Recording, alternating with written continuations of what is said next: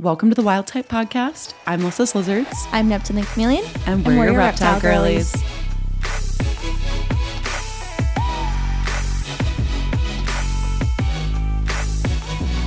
This one's for the wild type of girls. All right, today we have a juicy topic. Yep, yep, yep. Looking forward to this one. Yes, but first, as always, please follow us on all the socials at the Wild Type Podcast. Leave us a review. Subscribe, comment. yes, Thumbs I, I- up. I, always forget the YouTube things because you're the YouTube I girly. know, I know. What do they say? Ring the bell. That's something I've never said, right? Like turn on Yeah. notifications. I'm like, yeah, Yeah, You smash, wanna- smash that subscribe button. yeah, yeah, absolutely. No, thank you guys so much for tuning in. Though we have a very good episode. Take it away. We are going to be talking about the common mistakes that we see new reptile keepers make. Yes. And both of us have been in the hobby for quite some time, have pretty big social media accounts. So we get new questions from new keepers all the time. Plus, we see all all the things. and I just find it important to note, at least for me, I've made a lot of these mistakes. Not every single one, but I made a lot of mistakes in the beginning too. So we all do it.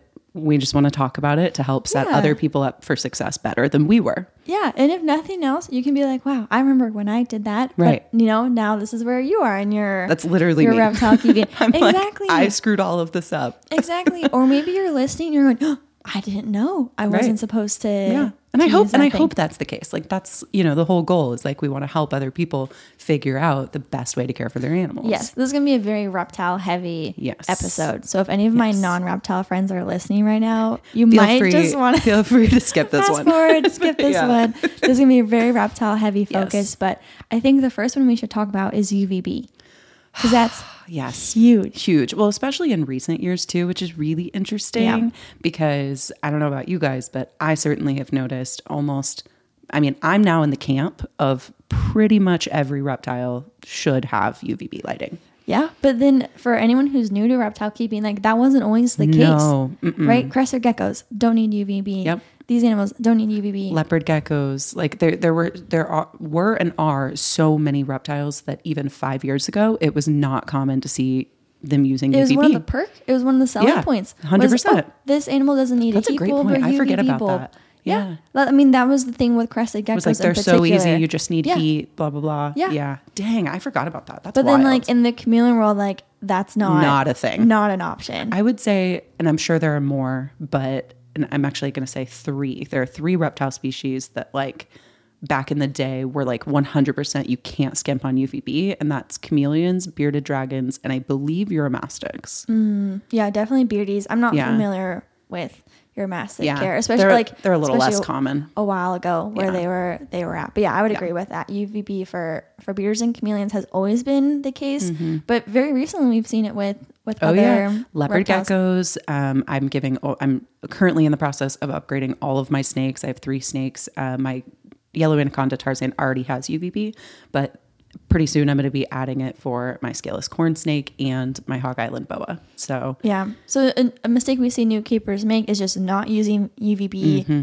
at all. But then, unfortunately, you think you're using the right UVB bulb, but actually it's Yeah. the wrong UVB bulb. the wrong percentage or the wrong bulb. and in the chameleon world in particular, we see this all the time. Like it's pretty well known that you need heat and UVB, right? Like that's standard. And it's but it's the compact. devastating if you don't use the right UVB bulb for Correct. chameleons Correct. and, beardies Correct. specifically. Mm-hmm. Yeah, it's not a nice to have; it's a have to have, and it's not you have to have UVB. You have to have the correct Yes. UVB. So I think people, I think it's becoming more common now, which is great. I think so. Yeah.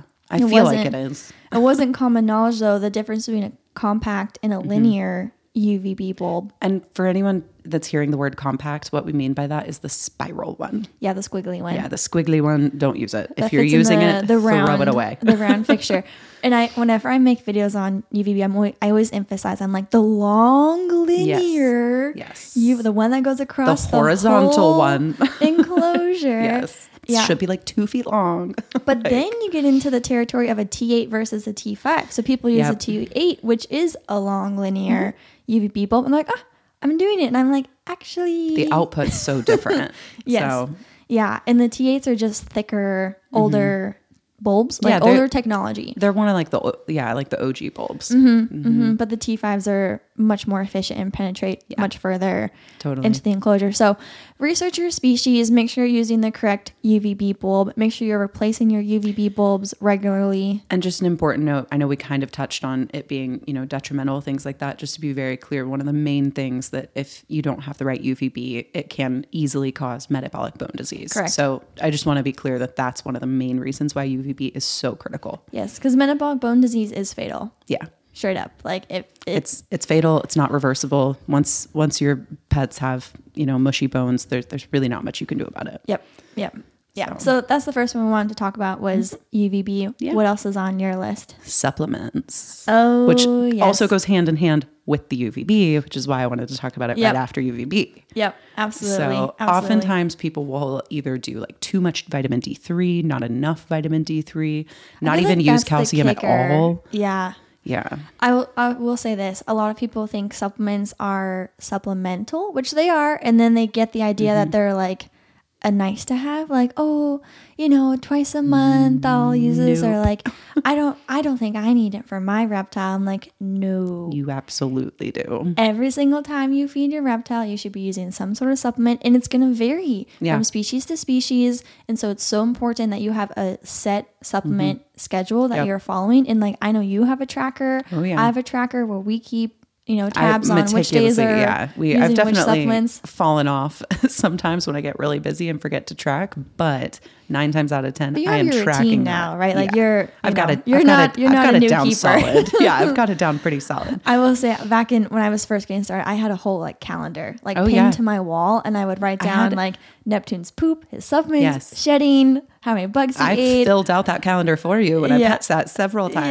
Yeah, absolutely. But you know, you get into your routine and like you do it enough times that you're like, okay, I know which days are my multivitamin days. right I don't need especially like yeah you just kind of get used to you know certain weeks of the month certain days you're like oh okay it's monday this and that and so Yep, you, yep. you get pretty used to it but i will say my pro tip for keeping track of your supplements is a dry erase calendar that's what i used for Mm-hmm. years I, I i'm using more of like a book now that i write it all down in just for permanent tracking but the dry erase calendar is incredibly helpful Absolutely. Yeah. And two, like supplements can get confusing. I feel like UVB and Yeah. Mm-hmm. supplements are the most confusing things. People can understand the concept of heat. They can understand the concept of what plants to use Yeah. and substrate.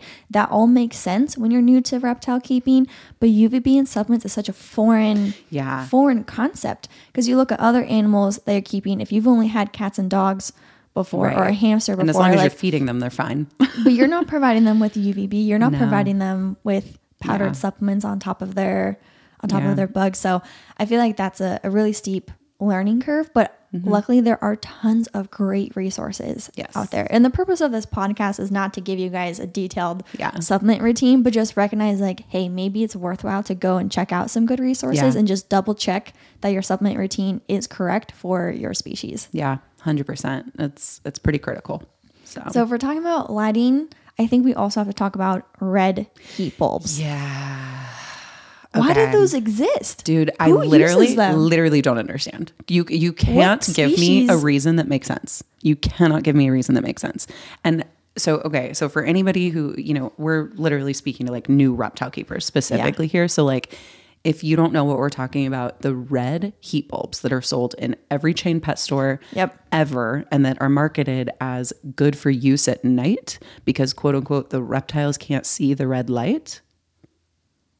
Wrong. Yeah, I don't. Wrong. there's there's two things that, like, and I I'm so knowledgeable on chameleons and like Mm-hmm. Right. barely know anything about other species. So correct me if I'm wrong, but like I don't think there's many species that need heat at night. Like So that is one of the, and that is, I'm so glad you brought that up because that's something I wanted to mention because that's one of the biggest misconceptions is literally unless your house is getting into like the mid 60s at night, you don't need additional heat at night for like the majority of reptile species. Right, right. It's always important research your species. If that's not true for your species, this doesn't apply. But I would say I own, I have owned 10 to 15 different species in my lifetime, and not one of them has been a species that requires heat at night. Okay, thank you for clarifying. Because, like I was saying, I know chameleons and chameleons benefit from the temperature Right. drop, and a lot of people get nervous, and understandably so. Like we don't like to be cold when we're sleeping, but it's so beneficial for their Mm-hmm. I beg to differ. I like to be cold when I'm And sleeping. no, no, no. I'm like, I want to be a little snuggly. Nah, I'm a good 68. I want to be like tucked in.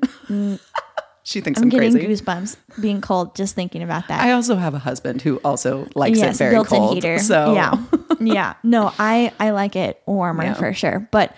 People get nervous, like, oh, I don't want them to Yeah. get too cold. And like, I get that. You're, you know, But what you have to remember, and what you just said, I think is another key point to this, is that the the temperature drop at night is natural. Yes. They would have that in the wild. correct. And like They're I not said, sitting at 71. no, at all times. Like that's time. crazy. Like it, Yeah. it it's actually beneficial for them to get that temperature drop at night. And when I say when I say temperature drop, I'm not saying dropping from 72 to 60 degrees. That's not okay. But as long as like for me, like my house never gets below 68 degrees, and that is perfectly fine Yep. for every single one of my reptiles. Yep. Yeah. And I will say chameleons can get down to the 60s. Yeah. Like, um, I would say under 50 would be Mm-hmm. probably too cold for them, but we'll get more into cold keeping later in this Yeah. episode. But a lot of people use the red heat bulbs for nighttime, but I've also seen people use them during the daytime, like as their Yeah. basking bulbs. Yeah, no, I know. And I mean, so I will say, I uh, scientifically, I'm not 100% sure about like all the information here. There are like a lot of like rumors and things that say that like the colored red lights do actually hurt their eyes. I don't have any like 100% specific scientific proof to back that up. If anyone does, drop it in the comments. Yep, Happy yep. to read it, all of that. Like, however, regardless of whether or not it hurts their eyes, what it does, using those red heat bulbs at night, it affects their natural day night cycle, their circadian rhythm. And it's, it would be like you sleeping in a room with a light on at all times. I mean, you would Yeah, never you get want, sleep You would want, yeah, total, total darkness at yeah night. and Yep. and so that's the number one thing is that it disrupts their day night cycle which just messes with their whole system and it's not good and the reason that happens is regardless of whether or not they can see the colored light they see light Yeah. But if we're going back to the daytime red heat bulbs, Mm-hmm. even that, I mean, they're wide awake, but even that is problematic. Yeah. And again, going back to chameleons, they are so dependent on color Mm-hmm. for their food, for Yeah. communication. And so by having that red bulb, that disrupts that ability as well. So it just, red bulbs are not a good option. Instead, use a white light um, that's producing some sort of. Mm-hmm. ideally halogen halogen bulbs are fantastic because they give off infrared A and all of that stuff so that that kind of lighting is ideal but regardless you should only be using like white light Yep. Yep. So no, no, re- no red big bulbs one. here. Nope. Yeah, that's a big one. Okay, my next one is bad substrate, and there are a number that we can list. Oh, yeah. Oh, yeah. So, my number one that I tell everybody never to touch with a 10 foot pole is calcium sand or Vita sand. It's not okay. However, don't get scared away from sand itself because sand, when mixed into other substrates, is a great option. I'm learning all the things right now. I know nothing about sand, so I'm like, ooh, sand. This is this is why we work because I I know all the other like, species. I don't know You know all the chameleon stuff. Yeah, but calcium sand in particular is really really really bad because since it is made of calcium, it actually encourages the reptiles to lick it. oh, and it and then is- ingest it and then get. Mm-hmm. Yeah. Oh, yeah. And but I will say substrate in general, like loose substrate, doesn't cause impaction. yeah, that's such a common misconception. Yeah. And maybe we should have an episode where we talk about We like should. myths in Yes. the in the hobby because I feel like that's one like if you have loose substrate, like your reptile's gonna get impacted and die. And that's just that's literally information from like 10 years ago. Update your research, please. Yeah, yeah. Like I said, we'll do. I think that's a Yeah. great future episode topic where we can talk sure. about myths and how chameleons don't change colors to camouflage. That But too. you know, that too. Yeah. Yeah. But that's why calcium is so bad because it actually encourages them to lick and eat it. right? We don't want that. And then, uh, like nine times out of 10, if you're using calcium sand, your husbandry is also not on point and they're going to get impacted extra easily because it encourages them to lick it. One I see all the time is repti bark. I know that's something that we don't recommend in the chameleon hobby. Very similarly to kind of what you're saying is like if a cricket landed on one of the mm-hmm. pieces of the bark and then your reptile goes to try and eat it and ingest the bark, then that's mm-hmm. another impaction risk and something we Yeah. want to avoid entirely. Yeah. And the any any colored sand, dyed sand, it can dye their feet. I personally made this mistake and used this with my leopard gecko for like 3 years and the poor thing had orange feet. It was awful. I have so many pictures from way back in the I day. did not know that. No, it's awful. I don't even like to think about it because it breaks my heart because it was so not okay. But I didn't know any better. Right, right. And that, this is the whole point of this episode, guys, is if we can call these things out and you're going, oh no, Yeah. I'm using that, it's okay. Just right? know you're not like, alone. I did it. just make make the changes, right? And Yeah. you know, and then go Yeah. go from there. One we should talk about too is the reptile carpet. Yep. That's the a big bane one. of my I existence. hate that stuff. I hate it. I and people it. use it because at least with like chameleons like trying to absorb the water right because Yeah. Mm-hmm. you're like constantly misting down the enclosure and stuff but there are such better options and the last thing you want is this like soppy wet Also, specifically with chameleons, your best option is no nothing. but people don't don't think of that as an option They're like i have to put something down there now keep in mind if you're a new keeper who has two sticks one plant and spraying it six times a day then a yeah problem. you're gonna have water everywhere and you're like how do i Right. deal with all this so reptile carpet i again don't know it's of never any good. reptile who uses it. and I'm it telling you right now, if you if you are looking at me like I'm crazy and saying, "But I wash it. It's totally fine. It I, it washes." no, it doesn't. There's so No, much better options. And that's the thing too. Like if reptile carpet was a superior choice, that's different. Yeah. But there are much better mm-hmm. options that are mm-hmm. safer, that are more natural, Yep. that are just lower risk. Because Yep. even if you are washing it every single time, like there is still an inherent risk that there's little mm-hmm. poop particles chilling on that carpet, festering, growing. Yep. Under the heat lamp. Who knows? Under the heat lamp, going up into the air, Who getting all what? nasty. Yeah. Yeah. Yeah. It's- don't don't use it. they're impossible to clean. And then for my side of things, this doesn't really apply to chameleons as much, but um, for my side of things, if you're lose, using them for leopard geckos, African fat tail geckos, bearded dragons, stuff like that,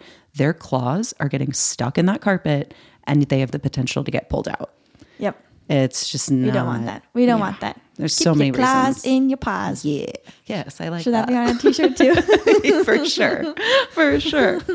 Okay, so we've got substrate. What else do you have on your list? let's see. Let's see. Um, mm, and this is one that I am very, very guilty of. Buying all of your bugs from chain pet stores And animals. and animals. That's the biggest one. yeah, I think just chain pet stores. Besides supplies, I think supplies are safe to purchase from. They're getting a lot better. I will say, like the PetSmarts of the world in particular, I saw an Arcadia bulb. they sell Arcadia now. They sell Arcadia and they're selling um, bioactive stuff. They're I'm so selling excited. they're selling springtails. They're selling so isopods. excited. Yeah. Like, I'm all for it. So it's like So dry goods, I feel like you can fairly you can safe. do. Specifically, buying bugs from chain pet stores is something that I used to do pretty much all the time. Like you know, like back Yep, when we yep. first became friends, like I would just run to PetSmart twice a week. That was Yep. like my routine. But and I don't. I haven't ever experienced this that I know of because I do fairly regular regularly check my pets for fecal tests, Mm-hmm. but um, I've heard horror stories about people getting bugs with parasites in them, Yep. and their and their animal from you know a chain pet store having that issue. In buying animals from Mm-hmm. chain pet stores, I know of people who have purchased animals and they already have parasites. Riddled. Yeah, And it's just the most heartbreaking thing. It's just they're cranking out these animals and these bugs left Yeah. and right. So the quality is not there. The genetics are not there. And a lot of people don't know, which is why it's such a Mm-hmm. Common yeah. mistake for new keepers because they're they're trying to rescue the animal or they don't know any better. And so they're like, oh, bugs, I'll just buy these. Or oh, a chameleon, a gecko, I'll just take you home. I do want to touch on what you just said about rescuing it. Oh, should we get We don't have to get deep into get it. into it? 'Cause we don't have to get 30-minute we we do not have to get deep into it. But I just want to say, rescuing them from a chain pet store is not rescuing them if you're paying for them. Yeah, because I mean, the business is getting money. Yep. You're supporting it, and they're just going to continue selling live animals if you're supporting the It is- sale of live it animals. Such a hard. I've made video about this. I'm Yeah. like, look, there's no right answer because you don't want that animal to suffer and it breaks realistically die. It breaks right? all of like, our hearts. Like, Because if you leave, you know Yeah. that animal is not living another like week or two, Yeah, right? yeah. So it's like okay, but then if you take them home, then it's just gonna be replaced with another Mm-hmm. animal because then the business is looking. Oh, look, we sold six reptiles Yeah. this month. Let's throw eight in the. basic economics, supply and demand. If there's a supply for it, if and they're if moving out the it- door, they're putting new ones behind it, especially if they're making money from them. Yeah. I will say there are instances where there are like severely sick animals at like Petco, PetSmart, and they are true rescues because they surrender Right. them to the to the person. and if they surrender it, this doesn't apply. Like if they surrender it and if you're not paying money for that animal, that's a rescue, 100%. But it's the instances where they're like, oh, they look so sad. Yeah. And I just had to take him home. lonely," Yeah. You know, and then they just, you know, they buy them and then are ill equipped. They don't have the correct enclosure Mm. or supplies. And then it's just a snowball Yeah. of problems. But again, that's a yeah, whole we nother. can't. I was like, I was like, we got to stop. We got to stop. We that's well, a whole, no, we could whole other conversation. we could go on to that forever. But my so my next mistake, and this is one that is not necessarily new, but I would say is in the last few years becoming more and more prevalent that I firmly agree with. Can I guess what you're going to say? Yeah. Overhead heating. Yeah. Ew, I you knew, knew it. This is something that you feel very like I very, feel very strongly strongly about this. About this, yeah. because I have directly seen the impact and the benefits of my animals and how it has impacted them providing overhead heating versus like under the tank heating. So that's Yes, what we're that's- comparing that's, it against. That's the difference. Yeah, we're talking heat mats, which would be belly heat on Mm-hmm. the bottom of the enclosure, which was the standard. Oh, yeah, for absolutely. years, Forever. No one even considered I have like overhead a- heating. Uh, Guys, I literally have like 17 heat mats in my supplies closet because I have used them for so long and that I have so many. And I think part of the reason why we've seen this development is because we've seen improvements in the enclosures. Mm, yeah. Because a lot of these enclosures weren't even equipped to try and handle Well, overhead heating. And specifically with that, the the over the um, under the tank heaters, the heat mats, if you're doing bioactive, they will not work. You cannot use them in a Right. bioactive enclosure, which I think is That's what that's a good point too. Kind of a Yeah. Mm-hmm. chicken and egg, multiple things kind of Yes, be- moving us in that direction. because the bioactive enclosures are becoming more and more the norm or even just naturalistic at the very least, which Yeah. I'm all for. The the heat mats won't penetrate through all of that substrate or even if you have a drainage layer for bioactive, it won't go through that. So you it, they just don't even apply anymore. So, question for you because I know trying to juggle a bioactive enclosure is a lot for a new keeper. Overhead heating Mm-hmm. Yeah. is a lot for new. Like, there's just a lot of moving parts. You're trying to get the basics. Would you recommend for a new keeper who maybe has got a ball python, their very first reptile? Would you recommend they start out with overhead heating? Mm-hmm. Oh, yeah. Yes. 100%. I would recommend starting out with overhead heating, but always keep a heat mat for like emergency situations if like you don't have a bulb or anything like that. But I recommend this for any, and this is a whole other episode topic about quarantining. So we will get Oh into that gosh, another yes, time. yes, there yes, are so many an, like tangents that this episode could take that we're Yeah. not going to let happen. Um, Stick to uh, stick, to the script. stick to the topic. Um, but the, basically, anytime you get a new reptile, you should always start out with them on nothing but paper towels. And that may sound harsh, that may sound kind of cruel. You want to put them in a beautiful, amazing enclosure. But the reality is, when you first bring an animal home, you want to be checking for any medical issues. You want to be watching Yeah. their poop meticulously. which is hard to do when there's a bunch of other factors or things inside their 100%. enclosure. We keep it sterile, we keep it clean, we make sure the animal is eating, pooping, Mm-hmm. Yep. you know, shedding correctly, all these signs of a healthy animal, and then we can move them into their So, with that said, I would always recommend anytime you get a new reptile doing that, doing your bare minimum quarantine enclosure. We'll talk about the details of that another time. But in that quarantine setup, I would recommend using overhead heating so that you're starting off with the get go um, with the right heating. And the reason, just to go into a little bit of like the reasoning, belly heat is great. Absolutely. And I know a lot of breeders will, you know, preach that heat mats are better because of belly heat. That's fine. There there is some truth to that, but the reality is you like belly heat in the wild comes from where? The sun. I was gonna say because if you have your overhead heating and you have, I know you have those little like slate rocks that you like to use inside your enclosures. Exactly. Mm-hmm. those get warm, nice and toasty, and then your reptile can go Yes. and just cozy on up against the rock. slate is like the perfect heat conductor it like absorbs so much heat and so the reality is when you're using overhead heating and you have that basking spot directly on those little flat slate rocks you basically get the benefit of belly heat and the deep heat pr- penetration if you're using a halogen bulb or a deep heat projector, which is what you should be using, FYI. um, you're getting the deep heat penetration from above, but also from the belly heat. So they're getting the benefits of both.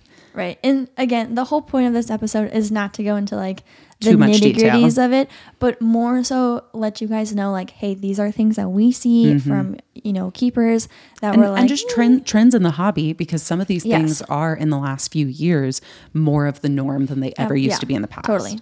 Totally. One common thing I see all the time with new keepers is that they feed one bug, one type of bug. It's And, and either what, what bug is it? either crickets or mealworms. Yup. I hate mealworms. I hate them. mealworms, and I'm like, and they're like, my my reptile only likes mealworms. Or I don't care. What my Get him off of the drug, friend. Get him off of the drug. They will eat other bugs. I promise you. Yes. So I think this is twofold. One, there's just a lack of knowledge. People Yeah. Mm-hmm. are unaware that there's other bugs because they are going to their Petco, PetSmart, and all they see are crickets and mealworms. Yep. Maybe a hornworm here and there. But like one hornworm in one box for, five dollars. For five dollars. It's ridiculous. Absolutely ridiculous. But Crazy.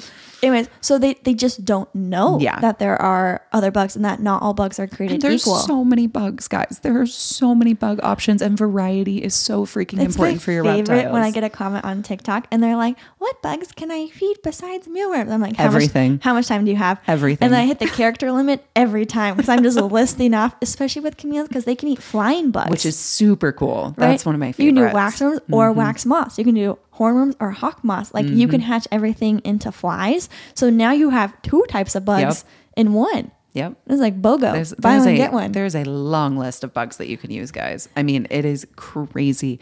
And variety is just so important for your reptile because they, And they it- get it- different nutrients from different types of bugs. It's it's so simple and so obvious because we are not over here eating just chicken and broccoli Mm-hmm. Right. every single day. Like it's good to have Yeah. that variety, especially not all bugs are as nutritious as others. There's treat bugs, there's ones that are higher in protein, higher in fat. So point of this, try and branch out, try some new bugs. And if Mm-hmm. your reptile's refusing to try those other bugs, like I have tips and tricks videos, Yeah, you have tips same. and tricks videos. Like there's ways to get them onto other bugs besides just Again, mealworms. Specifically, mealworms and waxworms, they are a hell of a drug, friends. Oh yeah, superworms. Yeah, those two. Yeah, they'll get addicted to those fast. That's like candy, Yeah. reptile candy. Yeah, you got to be careful with those. Yeah. So I know, um, I don't think we've talked about enclosures too much, but I know back in the day, like aquariums, like the Yep. fish hobby just kind of like encroached into the reptile hobby. Well, I think because people looked at it and they're like, "Oh, a tank's a tank," like you know, and and because the even the front opening reptile enclosures, it still looks like a glass tank, and so people just assume that they're the same as like a fish a fish tank. Yeah. and I'm guilty of this. Literally, I think we talked about it in the last episode, but um, my when my dad got me Charlie for Christmas, he put it in our he put him in our old fish tank, Right. like he just didn't he just thought it was fine. He was like, "Oh, we got a tank. Why would I buy another Yep. one?" Yep. Which which I get to some extent, but unfortunately, aquariums just aren't as equipped for reptiles. They don't have the proper ventilation. They're usually not the correct sizes. Like there's just a We, lot. yeah, we didn't talk about this before, but I think small enclosures are also um, a mistake we see new new Mm-hmm. Keepers time. make. And I think again, it's just a lack of knowledge, lack of education, you know, maybe lack of resources because those larger enclosures do come with a hefty price tag on there. Mm-hmm. Totally. But it's better to start out with the correct enclosure, the correct size, save up your money, get the right thing from the beginning, Yes. so you're not having to double buy things, move your enclosure, like your reptile in between enclosures, and And I just have to say this if you have any reptile or any amphibian, well, maybe not amphibian, but if you have any reptile in a 10 gallon tank, I'm almost 99% certain, percent certain that it is too, way too small, way too small. Just don't do it. Yeah. So making sure that it's the right type of enclosure, that it's made for Mm-hmm. reptiles. And I'm going to put a little caveat on it. Just because there's a picture of a reptile on it does not mean it's suitable Yep. for a reptile. Yep. So make sure that it, like, yes, that it's made for reptiles, but it's also the right kind. I'm just thinking of those stupid Thrive enclosures. Yeah. You know what I'm talking about? At Oh, yeah. PetSmart. They're like a hexagon. Yeah. Why? Why is that a thing? I don't even know, You how many- how many geckos I, and chameleons I've seen in there? I'm like, but then they slap. It's a picture of a veiled chameleon right, on and, front. and so because of the branding, because of the prep packaging, like people think that, you know, it's appropriate for that animal Drives and it nuts. simply is not. Drives me nuts. Okay, I'm trying to think. Are there any other mistakes that we see often? That is everything that I had on my list. Okay, one thing I think we should mention to round it out is a lot of new keepers just are afraid to ask questions Yeah. or get help, right? Like we're trying to proactively tell you guys these things, but if at any point you have questions, you're like, I don't know what she means when she says T5 Yeah. or vitamin D3, like please just ask for help. The internet is an amazing resource. The mm-hmm. reptile community, there are some deep dark corners on the internet, but for the most part, there the, it is a really Yeah. wonderful community. And if you're willing and wanting to make changes to your enclosure into your reptile's health and well-being, like Yeah. there are people that will help you through Yes. that. And I have to say too, just if you ever are asking the questions and you ever come across somebody who is unkind about it, please don't be discouraged from asking other people. Right. There are some people out there who, you know, may not be kind about questions and, you know, to each their own, but don't be discouraged from asking other questions to other people. Just move on and find somebody else who is willing to be kind because this is not something that anybody should ever feel guilty for asking questions about. Yeah, and for any of the chameleon listeners, I do offer one-on-one calls if that's ever something you're interested in, where you can chat one-on-one with me, and like I will help you through that. Right. But there's also hundreds of videos, right? Like be proactive. You don't have to necessarily ask every single question. There are tons of amazing resources, Yeah. and once you find a good one, stick with it. Yep, absolutely. Yeah. That's super, super important. Yeah. But I think that covers our main topic for today. Yep, I Yeah? think so. I think so. I think we've given people lots of things to think about. Lots to noodle on. Feel free to let us know what maybe some mistakes you've made or things that you've seen or things Yeah. you wish you would have known when you first got into keeping. Trust us, we've seen it all. But I, I mean, always happy to hear, you know, any new tips, any new resources. Like I said, uh, we're open to whatever. We have some very exciting news in the chameleon world.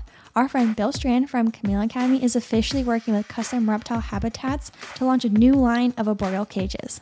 With his 40 plus years of experience working with reptiles, we just know these new enclosures are going to be next level. The first cages in the Chameleon Academy line even have special features specifically for bioactive environments. Both Bill and Custom Reptile Habitats are huge advocates for advancing reptile husbandry, so we are thrilled about these new enclosures. Visit chameleonacademy.com for more information. We want to thank Josh's Frogs for supporting the Wild Type podcast. Josh's Frogs is an online animal and reptile supply retailer who you may see at your local expo. We always love stopping by their booth. They only sell captive bred animals and their sales support animal conservation and research. They offer a large variety of feeder insects for your pet reptiles and amphibians that will arrive right to your doorstep. A three day life insurance policy is included, making it so easy to feed your reptile nutritious bugs. So if you're looking for some crickets, use code the Wild Type 10 to save 10% on any sized crickets from joshsfrogs.com. Big thanks to Pangea Reptile for the support of the podcast. They're one of the leading companies for reptile supplies, lizards, and their world famous gecko food.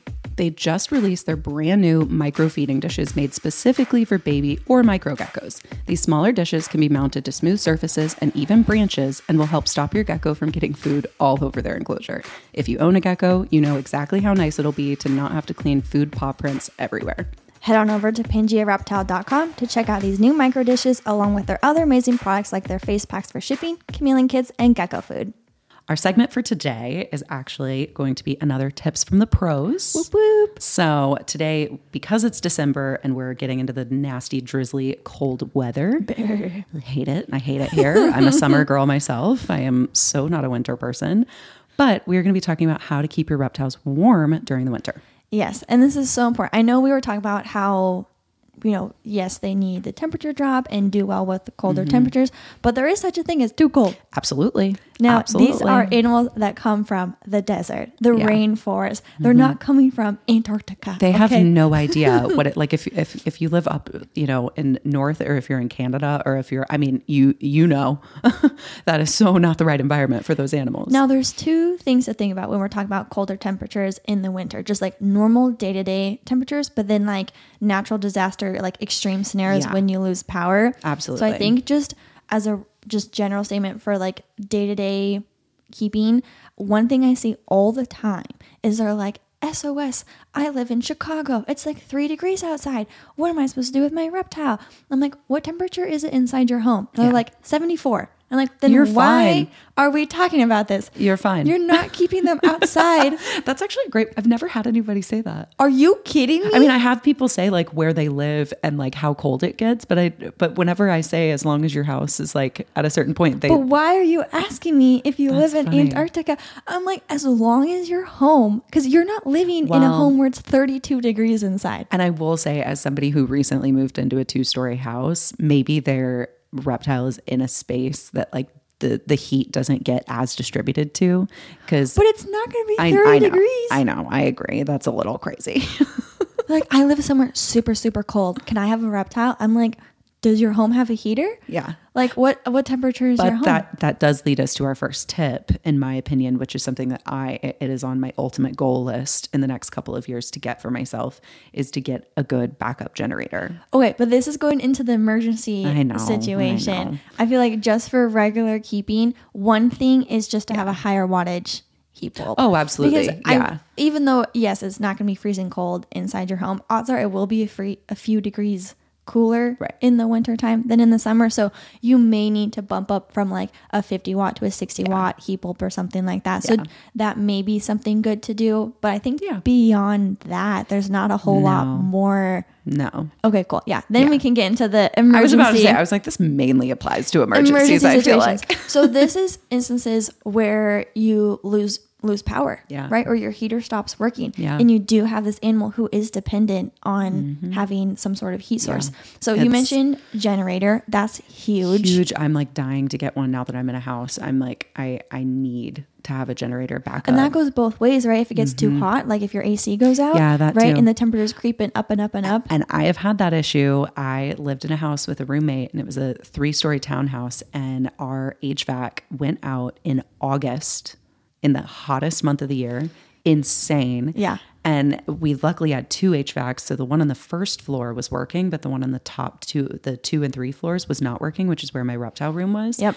And it was awful. I was so freaked out because I like didn't know what to do because the temps were getting increasingly higher and higher every day. Right, you're like, am I about to pack up all my reptiles and take them to Walmart? I, I mean, I would have, yeah, like I literally didn't know what to B, do. Right? Like Yeah. if power goes out, I'm like, all right, everyone's got their to-go box and we're gonna go chill at Walmart. Yeah, we're just gonna go hang out in my car, chill in a parking lot. has air conditioning. Yeah. it was, I mean, any emergency situation. If I've been in the too hot scenario, and then and that's even harder in my opinion. It's it's easier to bring temps up than it is to bring them down. Yeah. So that is really tough. That you know, I would say just like have backup options for that. Uh, yeah, having um, a portable AC unit and a portable heater, Yes, right? Just those little space heaters that you can just like throw in a room. And this is good because, to your point, there are definitely rooms in a home that will be colder than others. Yes. Or maybe it, you know, is getting in the 50s at night. Like that's not freezing, but that is a smidge It's chilly. still you too cold, yeah. Especially depending depending on what what species you're keeping. But a portable, just a room heater Yeah. would work. So you're not having to stress about you know paying to heat up your entire home Yep. or cooling your entire Yep. home. You can just use a little space heater or you know AC unit or something like that in that one room that your reptiles are in. So then you can monitor their temperatures. But specifically for cold ones, so some of my tips, and like, and I know these are, you know, some of yours too.